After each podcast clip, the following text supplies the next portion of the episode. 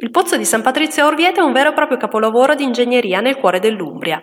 La struttura scavata nella roccia fu costruita tra il 1527 e il 1537 da Antonio da San Gallo il Giovane, per volere di Papa Clemente VII. Il pontefice però non riuscì a vedere realizzata l'opera che fu terminata dal suo successore Paolo III Farnese. La funzione era quella di garantire acqua ai cittadini ogni giorno dell'anno, anche in caso di calamità o in periodi di lungo assedio.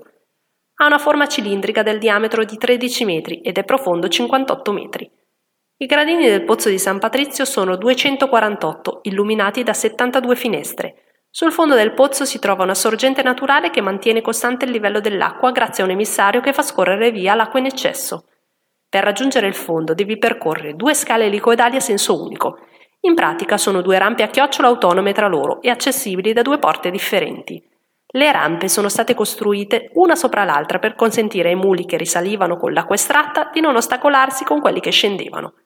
Mano a mano che si scende la luce diminuisce, nonostante i finestroni creati sulle scale. Una volta raggiunta la sorgente sul fondo, puoi attraversare un ponticello per imboccare l'altra scalinata che risale.